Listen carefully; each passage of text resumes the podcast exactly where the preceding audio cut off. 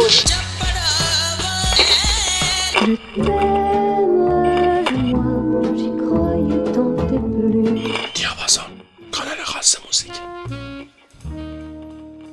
سلام شنونده های عزیز. امشب چهارشنبه هشتم اسفند ماه. من حسام شریفی هستم. صدای منو از تهران استدیو بل میشنوید. شما مخاطب برنامه شماره 104 دیاپازون هستید. یکی از استثنایی ترین شبهای دیاپازون. بریم سر یه قطعه گوش بدیم. بیاییم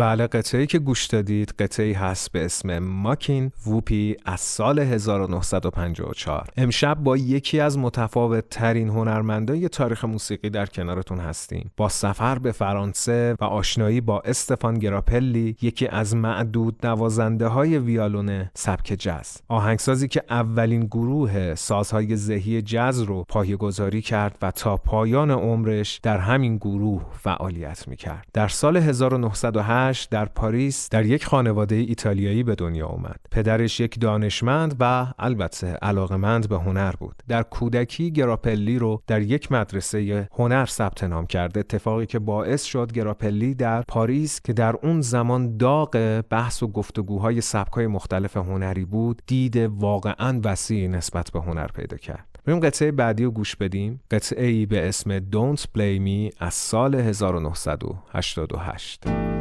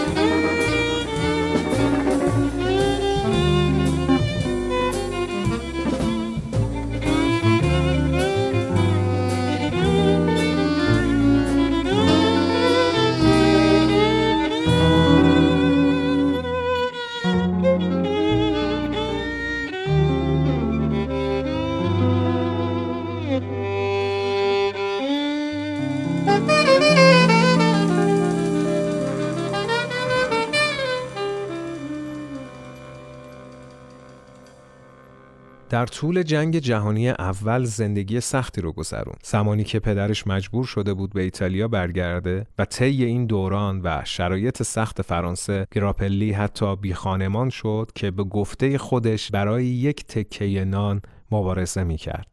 زندگی خودش رو با داستانهای دیکنز مقایسه می کرد جایی که حتی برای رفع گرسنگی حشرات می خورد. بعد از جنگ جهانی اول و با بازگشت پدرش شرایط بهتر شد و پدر گراپلی برای اون یک ویالون خرید. درسای اولیه ویالون نوازی رو از نوازنده های خیابونی یاد گرفت و اولین استاد ویالون خودش رو در ایستگاه مترو پیدا کرد. نوازنده دورگردی که اولین نوتهای ویالون رو به گراپلی آموزش داد. بریم قطعه بعدی رو گوش بدیم. یک قطعه زیبا به اسم Interpretation از سال 1977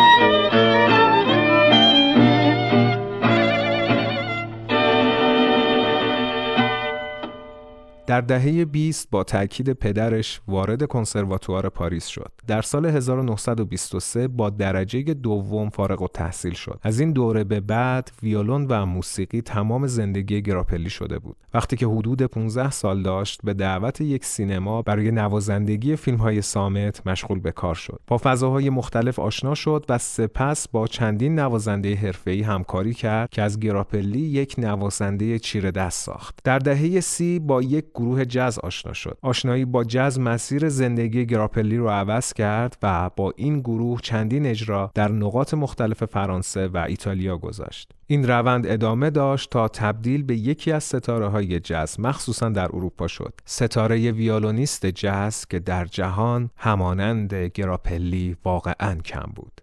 بریم قطعه بعدی رو گوش بدیم یک قطعه بسیار قوی به اسم Someone to Watch Over Me از سال 1900 56